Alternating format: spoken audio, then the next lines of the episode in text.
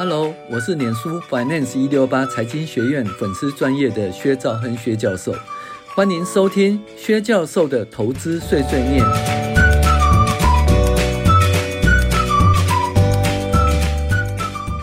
各位网友，大家好，我是薛兆恒薛教授，欢迎大家订阅薛教授的投资碎碎念 Podcast。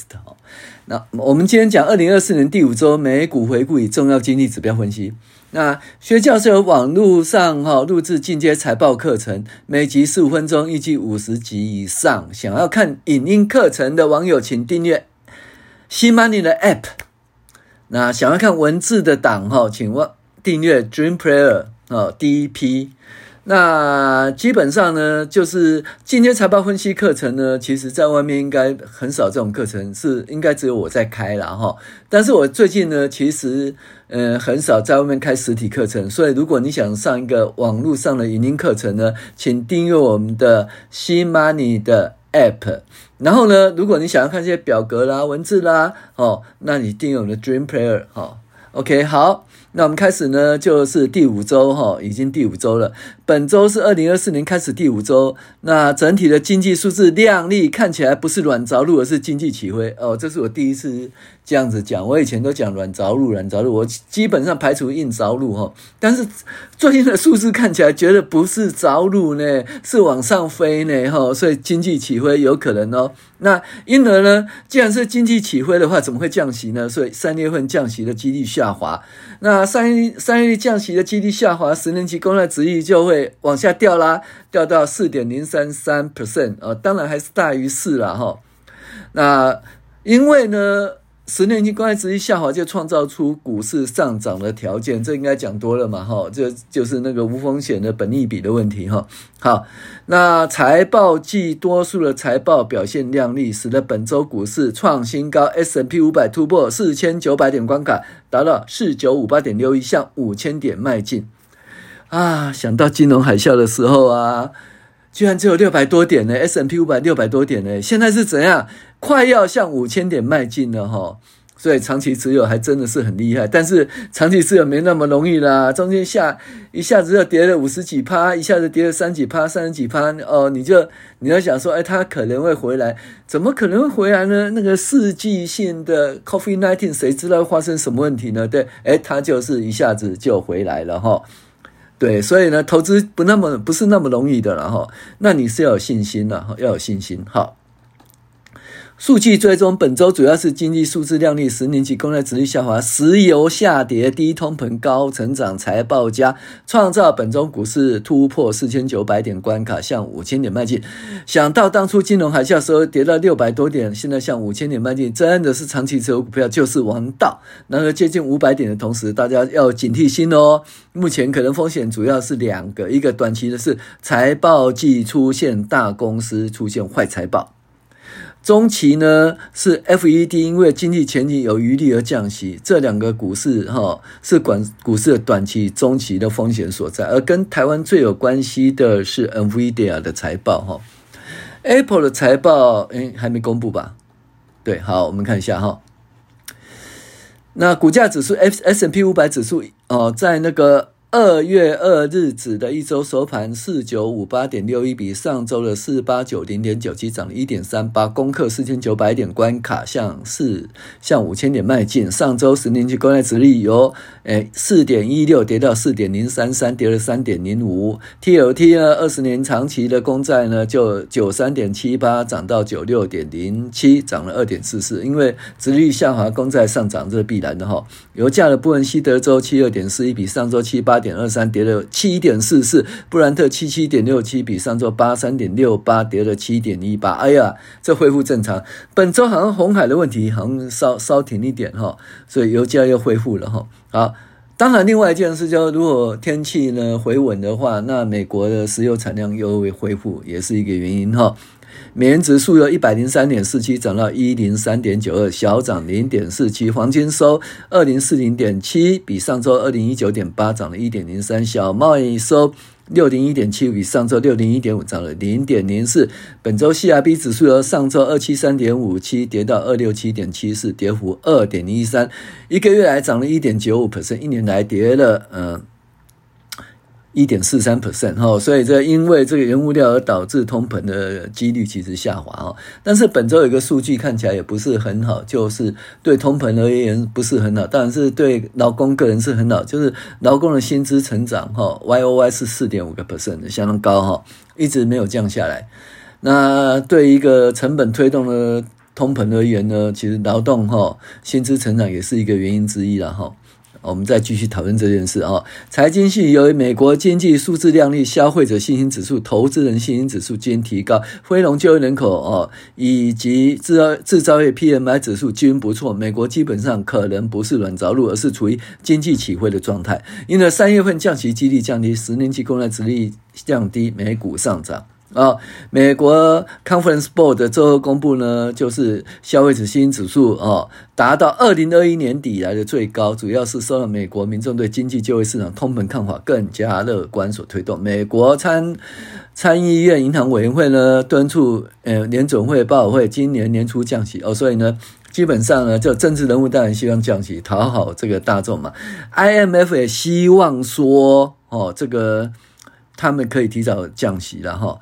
呃，它基本上呢，预测全国全球经济软着陆呢在望。呃，今年全球经济成长上修到三点一哦，去年的时候预测三点九，呃，二点九，所以二点九修到三点一，其实往上哈、那主要是因为美国经济成长又预期，中国推出财政刺激措施，而二零二五年经济成长预测三点二不变。值得注意，该组织同时警告，战争和通膨风险仍未消失。好，年。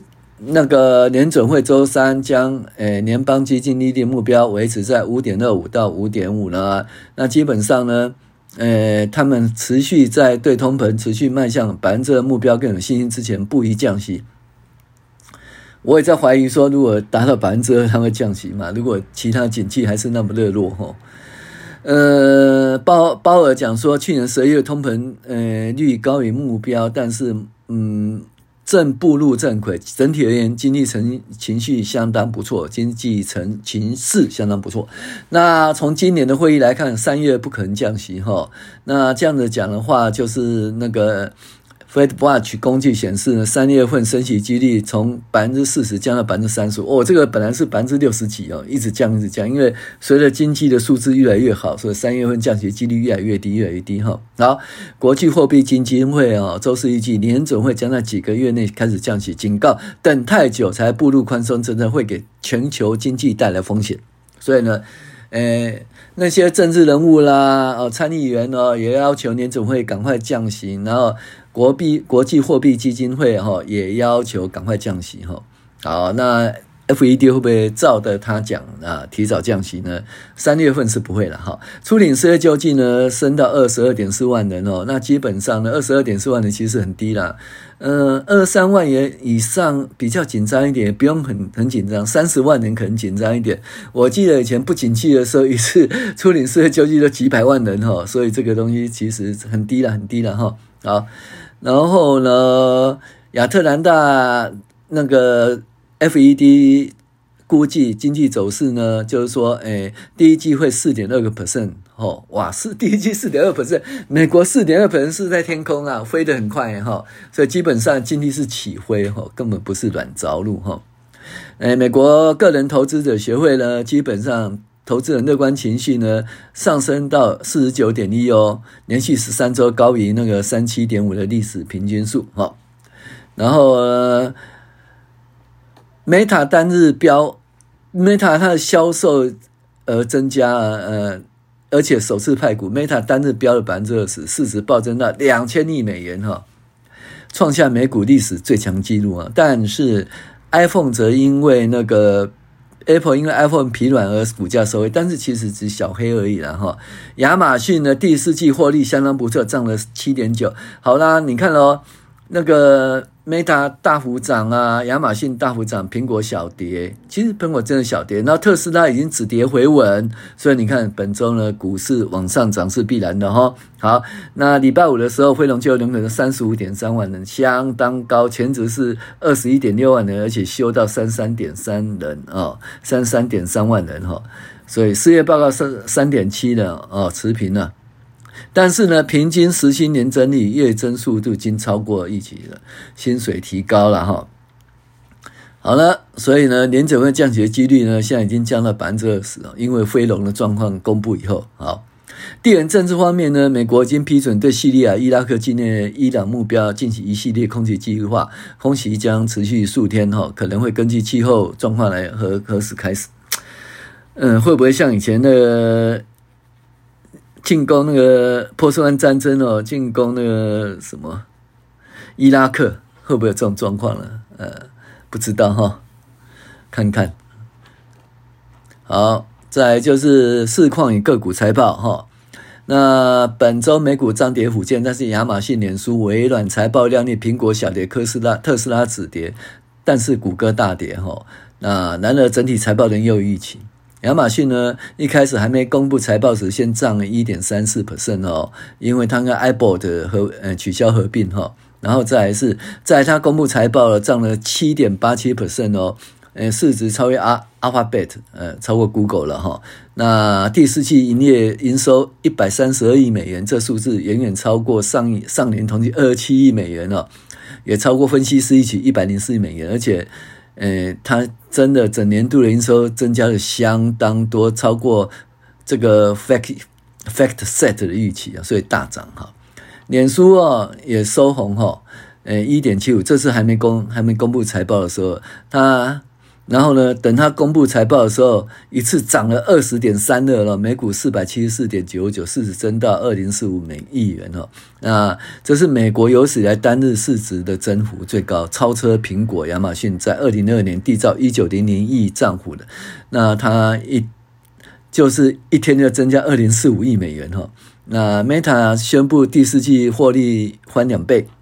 本季财测又一嗯，这个华尔街一起，所以美国的科技股真的还蛮厉害的哦。好，再来是微软，微软其实表现相当不错，它超越苹果，今目前是市值第一。可是呢，它的问题是它 AI 的状况也都还不错啦，而且它财报也相当不错，可圈可点。问题是说在估值偏高，所以就是你说要再往上涨，那已经飙那么多要往上涨哦，就降几率降低，但是整体而言还是往上哈。好。特斯拉哦，上一周、上上周、上上上周都不好，结果哎，特斯拉收涨四点一九，预估二零二四年资本支出超过一百亿美元，接下来两年落在八十到一百亿之间。然后呢，它要扩大充电网络，而且投资自动化及其他 AI 的资源产品。那就隔天呢，特斯拉收低二点二四咯，那一百八七那。那个特斯拉董事会授予马斯克五百六十亿美元薪酬方案无效，因为公司董事会未能证明该薪酬方案是公公平的哈。好，所以呢，但是特斯拉已经止跌了啊，连续跌那么多天了，止跌，这个止跌所以有利于说本周的股市上涨哈。苹果的话，一开始是跌了一点九二，那那个郭明錤认为 iPhone 二零二四出货量可能结构性会衰退百分之十五。那隔天呢，苹果走低零点五四哦，一百八十五点八五。苹果上季财报显示，中国销售啊表现疲弱，除了来自中国本土对手晋升加剧以外，中国消费者在经济放缓期间也是根基就是消费谨慎啊，导致手机等设备升级周期延长。阻碍苹果在其第三大市场业务成长，但是分析师及客户认为，苹果在中国市场挑战可能越来越大。值得注意的是，Vision Pro 二月二日开始销售在 Apple Store，哦，美国 Apple Store 和美国 Apple Store 实体哈零售店跟线上销售，看这个结果如何喽？好，超微哦。那个伺服器大厂美商超微走强三点四九，至每股五百一十二点九七。诶，超微周一盘后公布本整本季业绩展望远离预期，并上周调升全年度财营收预测。那你想想看，超微不错的话，NVIDIA 应该不错。如果光这两档哦，对台股就有保护了，是不是护国神山不知道，基本上就是保护了。所以台股基本上在 NVIDIA 公布财报以前，应该其实还是。蛮稳的了，可是 AMD 就跌了哈。AMD 其实它的那 AI 好像是不错，可是呢，竞争对手呢就是 Intel 是悲观的哈，所以呢，预计呢 AMD 的还是下滑。那 AMD 上调 AI 的销售严谨哦，但是。股市还是下滑，这 AMD 这 AMD 跟英特尔其实不行的话，哈，那这基本英特尔还是怎样？他说，美国政府发放补贴的速度缓慢，影响英特尔已经延迟俄亥俄州两千亿晶圆厂的新建时程，好吧？你看那台积电呢？亚利桑那州，如果美国政府补贴，呃，速度缓慢的话，那会不会延后？哈，也是有这种情形。英特尔跟 AMD 不好，其实基本上个人电脑看起来就不是很好。那 AI 好像不错，但财报呢？财报整体而言 AI 占的比重还不是很高哈，所以那个这英特尔跟 AMD 不好，其实对诶笔电其实不好。NVIDIA 哈，NVIDIA 占二点四四，听说 NVIDIA 已经可以卖到中国的晶片哈。那这个呃 H 二十显示卡是效能最强大的一款哈。好，在高通也不错，哎，手机也不错哈。高通虽然跌了四点九八，但是财报分析超乎预期，手机芯片年增率百分之十六。但是听说第二季的获利啊，预期逊色哈。那基本上这可能是说真的是手机需求增加，但也可能是说因为补了存货补完以后呢，哎，这一下子就怎么讲？哎，一而再再而三了，力道就不强了哈。然后谷歌。谷歌暴跌七点三五哈 percent，第四季财报又有预期，但广告收入不佳，呃，美股降到哦。该公司表示，二零二四年支出显著增加，试图关键广告及云端服务建立 AI 产品，所以要花钱。那其他状况，通用汽车飙了七点八零哈，它的财报相当不错。波音呢也涨了五点二五点二九呢，那因为亏损缩小。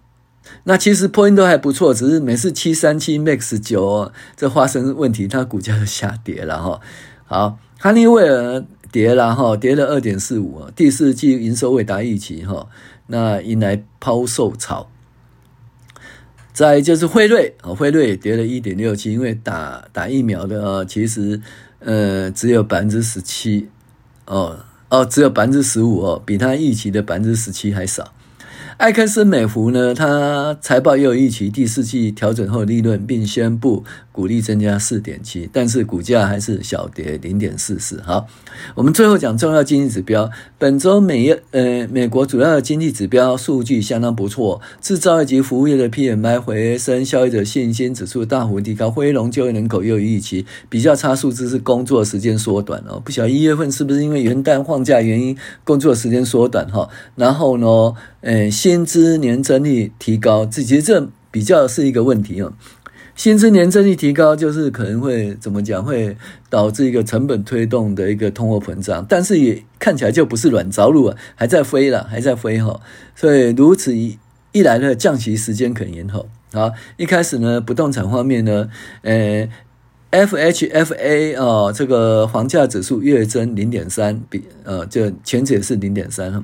那 Conference Board 的消费者新指数是一四点八啊，前值一零八哦，大涨了哈。然后那再是就业人数增加十点七万，前值十五点八万，看起来都没有怎样哈。